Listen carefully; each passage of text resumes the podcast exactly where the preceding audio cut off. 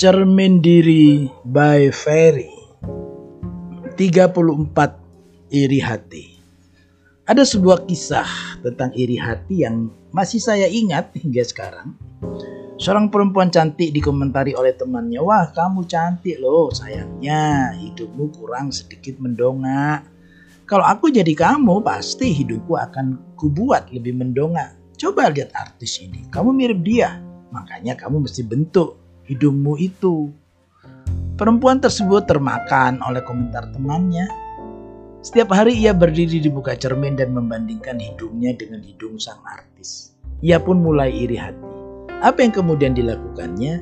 Ia menjalani operasi plastik untuk hidungnya itu.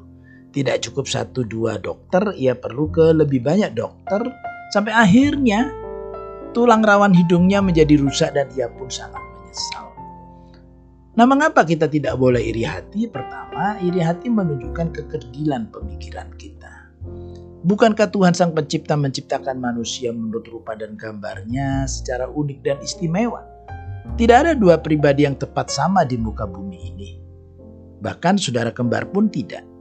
Itu berarti berkat yang Tuhan sediakan bagi setiap orang pun berbeda-beda. Kasihnya sama tetapi bentuknya bisa berbeda. Perhatikan saja perbedaan putra-putri kita sendiri. Setiap anak punya keistimewaannya sendiri, ada kelebihan dan kekurangannya. Sadarilah hal itu dan lihat hal-hal istimewa yang Tuhan telah karuniakan kepada kita. Jangan mengeluh untuk hal-hal yang tidak kita miliki, tapi bersyukurlah untuk hal-hal yang kita miliki yang telah diberikan Tuhan kepada kita. Kedua, sebab iri hati akan menggerogoti kesehatan kita. Orang yang iri hati akan selalu merasa jengkel melihat keberhasilan orang lain. Alih-alih menemui orang tersebut, memberinya ucapan selamat, dan menanyakan rahasia keberhasilannya, ia malah mencari kesalahan orang tersebut, dan itu akan membuatnya selalu merasa tertekan. Kondisi kejiwaan semacam ini akan mengganggu kesehatan fisiknya. Kita menjadi sulit tersenyum, sehingga otot-otot di wajah kita tidak berkembang dengan baik. Kita menjadi nampak lebih tua dari yang seharusnya. Ketiga, iri hati menghasilkan keretakan hubungan atau relasi kita dengan orang lain.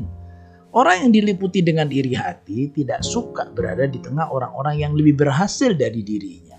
Akhirnya, ia akan mengeluarkan perkataan-perkataan yang provokatif, menyampaikan gosip dan hal negatif lainnya.